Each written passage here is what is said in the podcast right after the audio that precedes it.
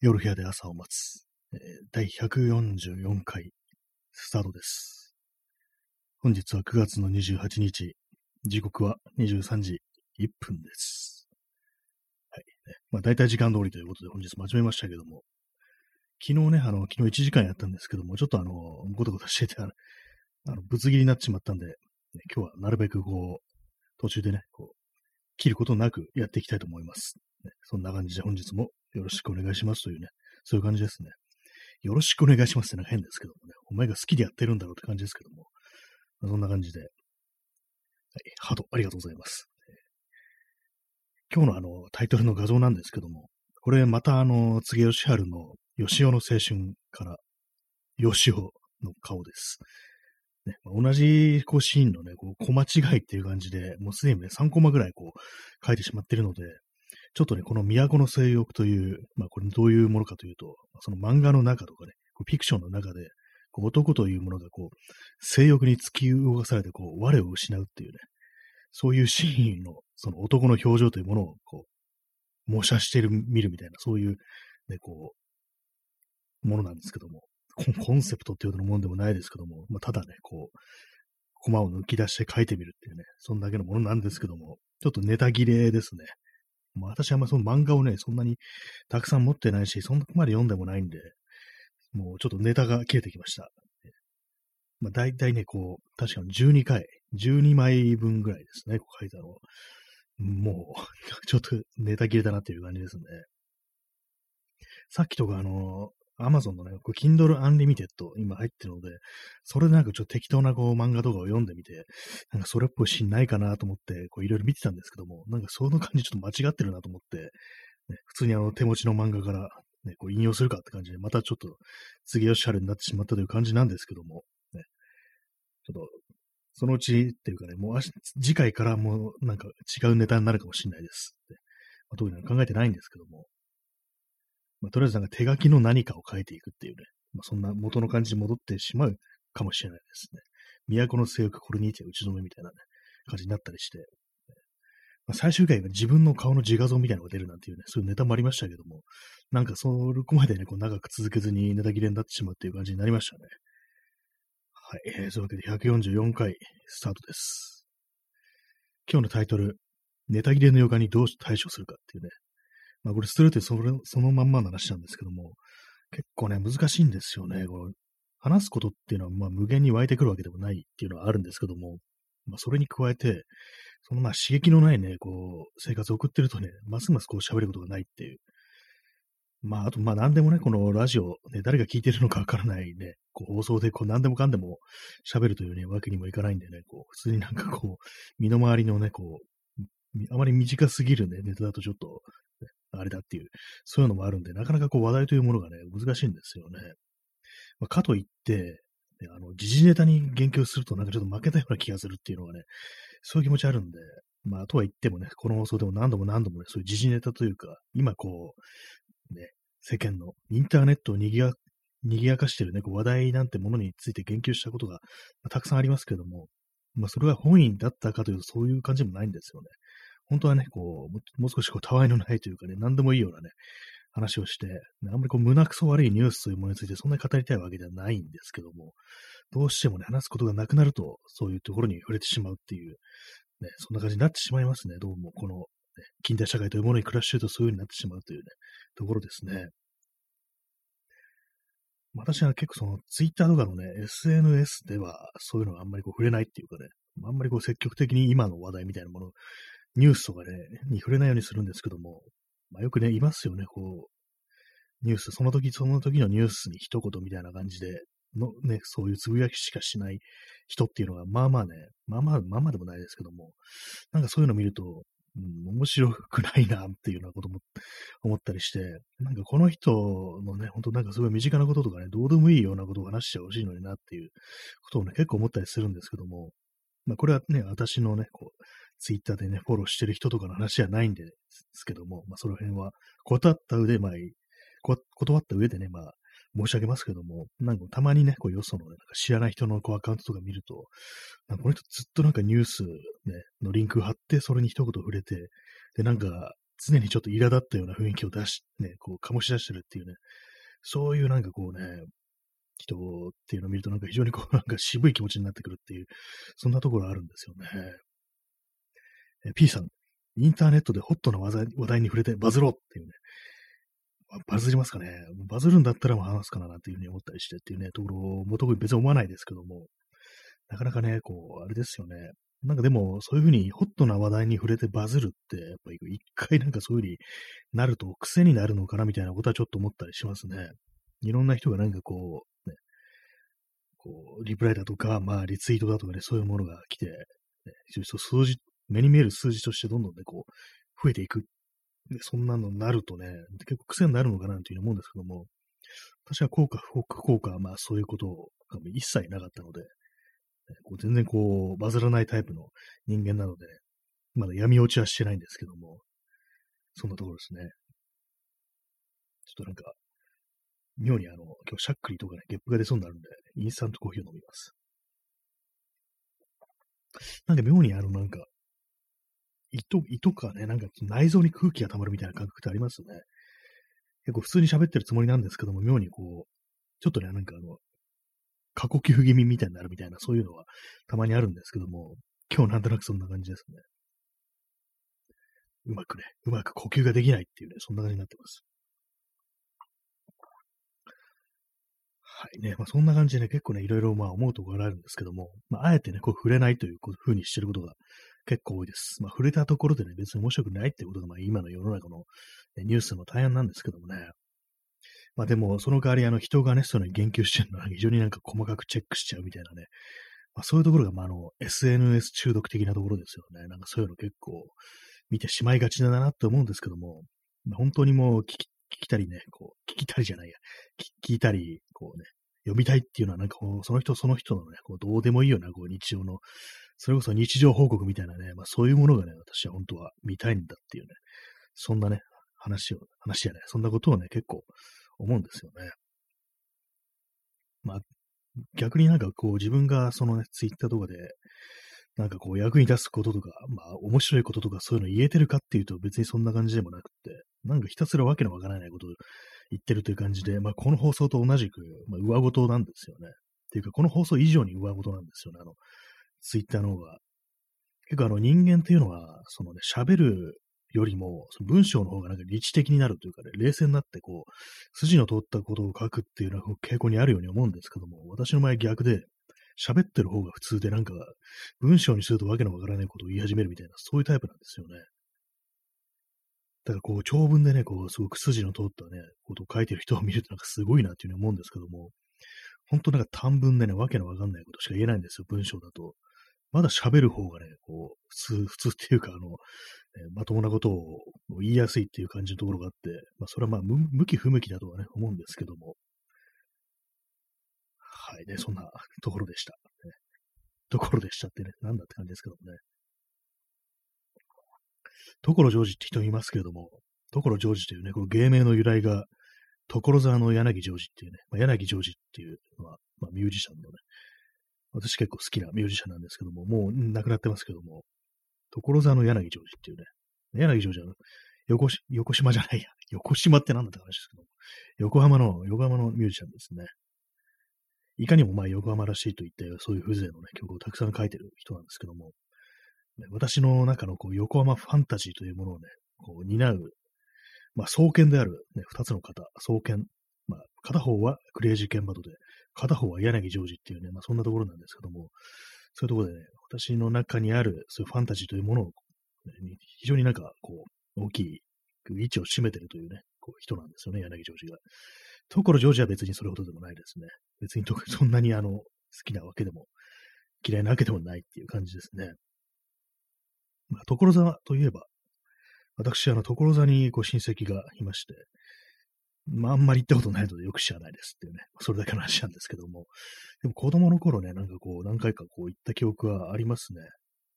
なんとなくその時の所沢の風景というものが頭の中にね、こういうふうに少しだけ残ってるんですけども、まあ、それ以降ね、ほんと大人になってから別に所沢とか行ってないですね。結構あのー、ね、所沢、埼玉って結構近くて遠くい、遠いくて近いみたいなね、そんなとこあるんですけども、ただ単にこう、埼玉に行くだけってなると、ね、東京からだと荒川越えてすぐなんで、まあまあね、すぐ着いちゃうんですよね。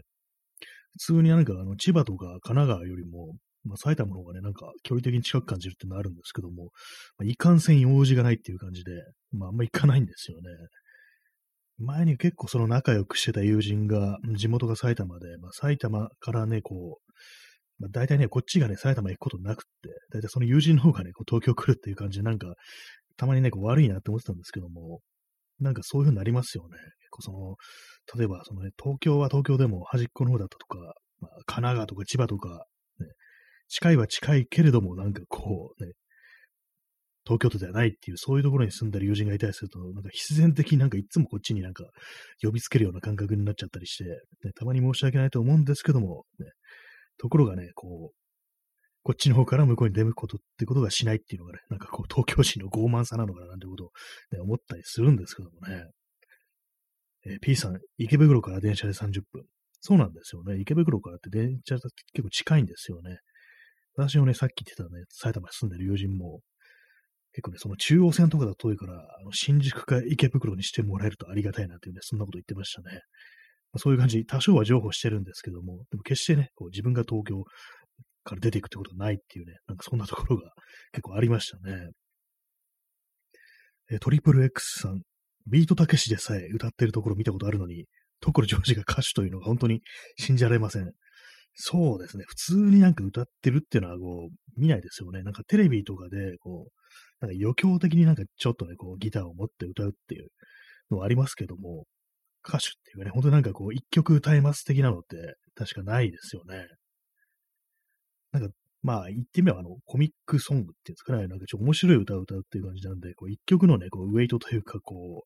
う、ね、聴かせる歌というよりはなんかちょっとした笑いを取るための歌っていう感じなんでしょうね、多分。まあね、そう言いながらも、私ね、どういう曲があるのかも全く知らないですからね。結構謎ではありますよね。謎っていうか多分聞いたことはあるんですけども、覚えられないっていうね、そういうことなんですよね。まあその反面のビートたけしっていうのはね、かなり歌ってるっていうか、ちゃんとしたね、曲としてなんかね、こういろいろ提供してもらって、私覚えてるのがあれですあの、高奥九郎かっていう曲で、これはあの、なんちゃっけ、あの、坂本龍一が作曲っていうね、で、歌詞が、あの、詩人のあの人です。何でも女性器の俗称なんだよっていうね、あの詩で有名な、ね、ネット上ではね、あの詩で有名な人ですけども、いつもこれ名前思い出せないんですよね。何でしたっけって感じで、なんか逆、なんか、なん、なんとか二郎みたいな、そういう名前の人です。なんか詩人っていうと、ね、有名な詩人っていうと、なんか私、あの、灰谷健次郎でしたっけ？なんかその人のね、名前がまず最初に出てきてしまって、そのね、さっき言った、その、たけしのね、曲の詩を書いてるって人が、出てこないんですよね。なんか、謎ですね。そんなに難しい名前ではないんですけども。P さん、三代目なんちゃら。あ、三代目なんちゃらではないですね。三代け、三代目、魚竹なんとかっていう人ではないですね。JSOUL b r o t h e r でもないですね。えチャンツさん、谷川俊太郎。あ、それです、それです。すいません、それです。思い出しました。思い出しましたですか？今教えられましたね感じですけども、そうです。谷川俊太郎です。なんかね、谷川俊太郎覚えられないんですよね。なんで灰谷健次郎が出てくるんだよっていう感じですけども。まあ、どちらもね、谷川俊太郎もね、灰谷健次郎も、普通にあの、国語の教科書とか出てくるね、感じの人なのになぜかそう、谷川俊太郎だけ私の頭の中からね、こう、忘れ去られてしまい、まあ、さっき言ったね、何でも女性器の俗称なんだよっていうね、これ伏せて言ってますけども、でもそのね、詩のね、タイトルがなんかあまりにも強烈すぎて、谷川俊太郎というね、その、名前が霞んでしまったのかなと思うんですけども、まあ、そのねさっき言ったの、たけしが歌ってる高岡黒岡っていう曲が谷川俊太郎作詞で、曲が坂本龍一っていうね、そんな感じだと思います。ただ曲はなんかね、これ2種類あって、あの小室仁志というね、フォークシンガーの人が曲をね、作ってるバージョンもあるっていうことで、まあ、たけしが歌ってるのは坂本龍一作曲の方だっていうね、そんな話なんですけども、ありがとうございますね。谷川俊太郎でした。ね、三代目魚竹浜田成夫ではありませんでしたね。三代目なんとかってもなんかその人もなんか詩人としては結構有名ですよね。なんか、結構その、一般的というかね、なんかこう、まあ、なんていうんですかね、こう、合法来楽なね、こう、芸術家というかね、こう、芸術家仇のね、なんかこう、詩人みたいな、なんか、そういう、なんか、割となんかステレオタイプっぽいね、ものを作ったというね、90年代ですかね。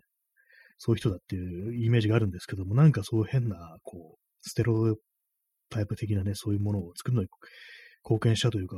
まあなんか正直なんかまあいいもイメージがないっていう感じですね、その三代目の人に関しては。まあ、あんま詩のことはよく知らないですけども、まあ結構ね、内容はなんかあの、まあ、優位が独尊的なね、なんか、すごい今雑に言いますけども、なんかそんな感じの詩だったような気がしますね。まあ、とはいえ私もね、詩というものに、現代詩とかそんな別に読んだりするタイプでもないんでね、あんまりこう、本も持ってないですし、そこまでこう、ディープにね、読んでるわけでないんで、そこまでっていうか全くのね、本当は、まあ、浅々のね、人間なんでね、よく知らないんですけども、まあそういう人間でもこう、教科書とかから、こう、谷川俊太郎という名前は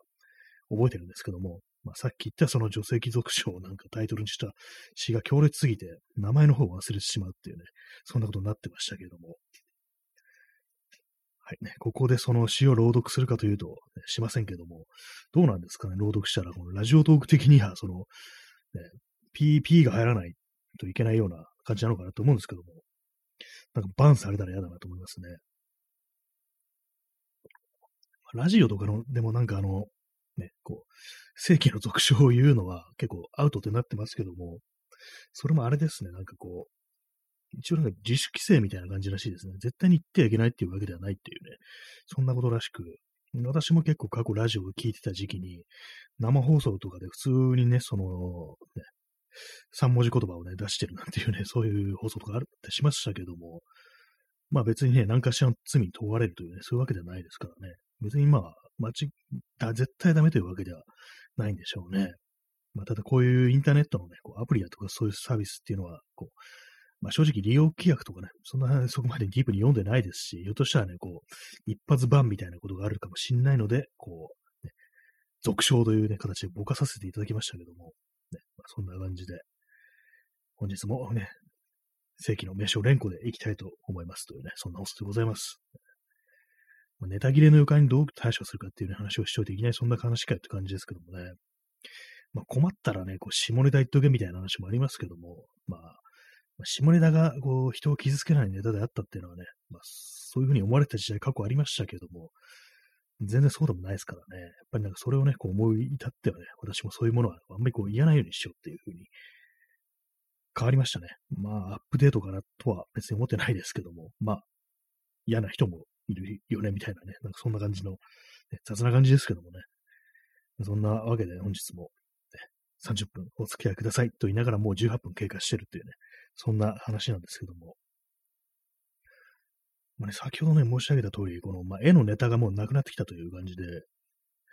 あれなんですよね、結構、昨日とかね、ちょっと凝った感じで、あの、わざわざ、ね、吹き出しの中のね、こう、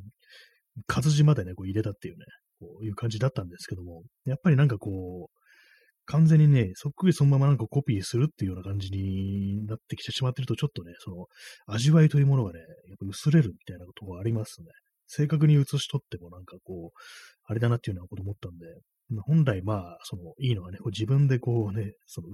模写したんじゃなくて、こう、自分でまあ、写さなくてもね、オリジナルの何かを書くのがね、いいんだなっていうふうには思うんですけども、なかなかね、こう、ネタというものがこう、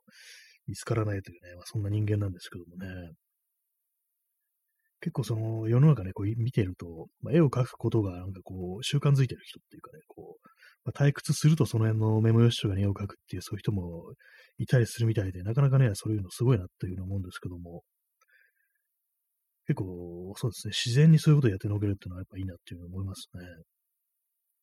まあ、逆にその私がこういうふうにあの毎日ラジオで喋ってるっていうのも、まあ、こいつよくね、こんなん毎日やるわみたいな感じでね、そういうふうに思われてるかもしれないんですけども、確かに自分にとってなんかこう、一番こう、自然というか、自然でもないんですけども、あんまりこう、苦もなくやれるっていうのはこういうふうにまあ、独り言を言うっていうのかな。独り言って言ったら失礼ですけども、これみんな聞いていただいてる、いただいてる皆さんに失礼ですけども、まあね、こう、一人で喋ってるっていう、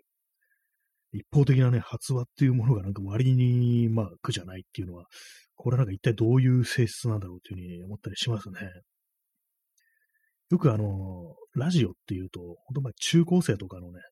時期に、まあ、すごくね、身近にあるっていう深夜ラジオとかがあってね、まあ、そういう時代に非常にこう、なんか思い出深いもとして、そのラジオ番組というものがあったなんていう話を聞きますけども、私ね、中高生ぐらいの時はもう全然ラジオ聞いてなかったんですよね。まあ、成人してから、まあ、ちょくちょく聞くようになって、そういう感じでね、なんかこう、まあラジオに触れたんですけども、そういうわけなんで、なんかこう、その昔はその深夜ラジオのこう、ディスクジョッキー、DJ ですね。が、なん、なんていうか、こう、その、聞いてるね、若いリスナーをなんかちょっと導くというか、なんていうか、こう、ちょっとしたね、メンター的なね、なんかそういう存在だったみたいなね、ことをね、聞いたりするんですけども、結構それがなんか自分にとってこう不思議な感覚ではあったりするんですけども、どうなんですかね、こうインターネットのラジオっていうものはなんかそういう感覚でやってる人っていうのはいるんですかね。私のね、感じだと、そのインターネットの、まあ、いわゆる配信だとかそういうのってなんか結構その、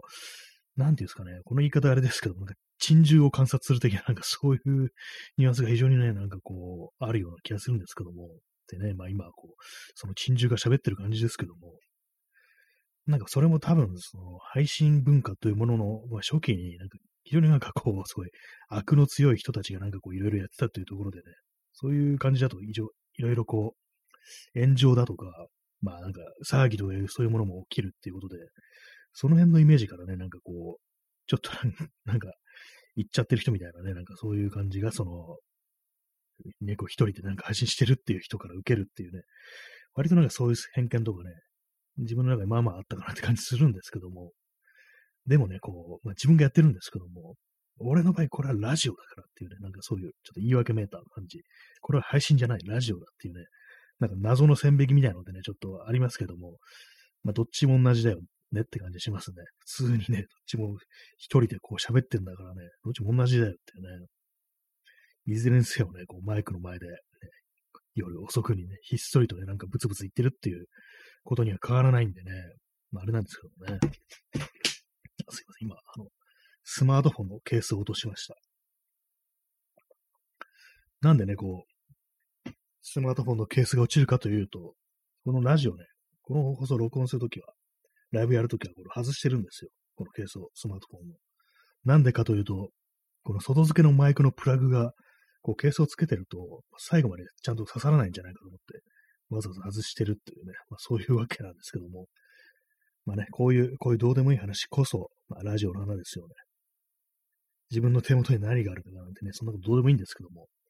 まあ、ただね、まあ、そういうのを聞いてると、まあ、こういうね、インターネットの向こうに今自分以外の人間が生きてるんだなんていうね、そんなことを思ったりしてね、なんか、ちょっと若干ね、心温まるようなものを覚えるっていうのは、そういうのはね、私は結構あったりしますね。でま、話の内容がなんか、ね、オチがあるとかそういうのはどうでもよくって、本当にどうでもいいことをなんかこう、ひたすら喋ってくれる放送があるっていうのはなんかこう非常に心強いっていうような、そういうところがありますね。えー、コーヒー飲みます。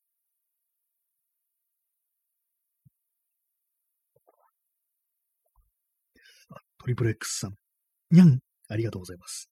今、精一杯なんかそう、にゃんっぽいこと言おうとしたら、なんかすごい中途半端になりましたね。にゃんってね。難しいですね。こういう、そういうおふざけするのって結構私、難しいタイプっていうか、ね、感じなんですけども。座り直しました。たまにあの、この放送とかで思うんですけども、全部ね、全部、こう、タメ口でね、言ってみようかなんてことを思うことあるんですけど、結構難しいですね。別にあの、普段友人と喋ってるのなんてタメ口だったりするんで、普通にね、絶対なんかその、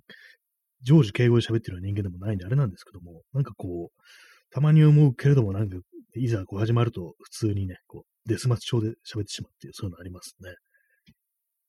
えチャンツさん、にゃん、ありがとうございます。ね、いいですね。肉球がこう、こちら向いているというね、ピンク色の。はい。え肉球といえば、あの、あれなんですよ。犬の肉球は、あの、ポップコーンの匂いがするなんていう話聞いて、まあ、実際ね、変えてみるとするんですよね、あれ。それなんか、なんか特殊なね、こう、犬の出すなんかそういう、なんか匂いの成分みたいなものが関係してるらしいんですけども、そういうあれでね、なんか、ポップコーンが出るって面白いですよね。人間の体からポップコーンがしたらなかなか面白いなというふうに思うんですけども、まあそれが動物だとあり得るって感じですね。人間の対象ってまあ大体まあその、臭い、臭いというね、形で、まあネガティブなものとしてこう、出てくるってなるんですけども、もしね、こう、人間のね、まあ、対象とかもう甘い匂いがしたら、まあそれはまあそれで病気だなというふうに思うんですけども、まあね、まあどうでもいいですね。今この話どこに行き着くのかわからなくなってね、探り探り喋ってたんですけども、途中で死にました。終わりましたね。はい。今何か言おうとしたんですけども、その匂いの話、肉球の話、完全忘れましたね。肉球の思い出っていうのもそんなないですからね。あれですよ、猫に比べると犬はね、硬いんですよね。確実化してるっていう感じで、一見可愛いですけども、こいつ足の裏硬いなみたいなことをね、結構思ったりしますね。昔親戚の家でこう犬を飼ってたんですけども、まあ親戚ってなんか犬飼いがちですよね。で、まあ、ざ、大雑把なこと言いますけども、ちょっとね、あの、広い庭とかあったりすると、まあ、大体ね、こう、犬を飼ってるっていうね、私の周りの親戚の関係っていうのはそういうね、感じだったんですけども、結構ね、思ってみると、まあまあまあね、こう自由に生きてたよな、あの、犬たちはっていうふうに思いますね。まあ、前も話しましたけど、勝手に散歩に行くっていうね、その謎のカルチャーがありましたからね、こう犬のカルチャーね。勝手に散歩行って勝手に子供作ってくるっていうね、なんか結構すごいことしてましたからね。まあ、メス犬とか飼ってると、帰ってきたら、こういつの間にかこう、ね、妊娠してるっていう感じで、それなんか一気にね、なんか子供とかね、子犬がなんかこう、その家に何匹も生まれるなんていう感じで、で、まあ大体まあそう、もらわれてね、行くんですけども、そんな感じのことでね、なんか結構親戚にの家に行くと、その二代目のね、こう犬とかがいたりして、結構ね、その都会とかに住んでては、まあないですからね、大体なんか犬猫って一台で終わりますもんね。結構まあ寂しい話はちょっとあるのかもしれないですけども、結構ね、田舎の方に行くと、まあ、あれの親がね、これでみたいな感じでね、親子でその家になんか犬がいるみたいな感じのが、結構ね、その東京からなんか親戚の家行ったりする不思議な感じがして、そうか、この2匹は親子なんだ、みたいな感じのことをね、割と思ったりしてましたね。まあ今ではね、その2匹とも天国に行ってしまいましたけども、なんとなくね、今もその風貌とかはね、こうたまにしか行きませんでしたけども、覚えたりしてますね、名前とかも。はい、犬の話でしたね。犬はあれですね、飼うと、まあ、動物全部そうなんですけども、飼うと命に限りがあるというね、そういう、ね、非常にこう、まあ、辛い事実が待っているという感じなんですけども、まあ、とはいえ、ね、永遠に生きるというものだったらね、ちょっとあれなんですけども、で、逆にまあ、機械だったら永遠に生きるのかっていうふうに思うと、あんまそうでもないですからね、機械も結構ね、活動停止したりする、ありますからね、映画とかだと、そういうね、ロボットのね、こう、ね、友人だとかね、仲間だとか相棒だとかいうのね、お別れのシーンっていうのがね、結構あったりしますよね。今言いましたけども、特に思いつきませんでした、そういう映画。なんかあったような気がしますっていうね、話なんですけども。まあでもね、たとえ機会だったとしてもね、長い時間を共に過ごせば、ね、その別れというものは非常に悲しいものになるというね、そんな感じなんですけども、ね、これから先、なんかこう、ね、人間の相棒として、そういう人間以外の存在、ね、こう、まあ、知性を持った存在というものが、機械のね、AI とかがね、こう出てきたりしたら、やっぱその別れの際には悲しくなるんでしょうかね。なんか AI もね、なんか SF とかだと AI も寿命があるなんていうの設定のありますよね。どうなんですかね、ああいうのって。なんか寿命があってこう、稼働できるのは何年までみたいな、なんかそんなの聞いたりしますね。昔ね、こうあった、その、イギリスのね、コメディドラマで、あの、宇宙船ネットワークってのがあるんですけども、まあ、その中でこう仲間にね、こう、ロボットがいるんですよ。で、まあ、ロボットはまあずっと生きるんですけども、ただね、ただ生きるということに耐えられないので、一応なんか、天国があるっていうようなことを教えられてるんですよね。でその名前が、天国の名前が、あの、シリコンヘブンっていうね、ところで、もう死んだらそこに行くから大丈夫だっていうね、そんな風に、こう、プログラミングされてるっていうのがありましたね。えー、P さん、もう治らない相棒。ああ、そうですね。あの、サポート中止ってやつですね。サポート中止がやっぱその稼働停止するので現実的なところですね。確かに。ね、ハードウェアとしてね、壊れればもう終わりだっていうね、そんなところだったりするんですかね。やっぱああいうのも、まあ、相棒の供養をね、これからしていこうかなというふうに、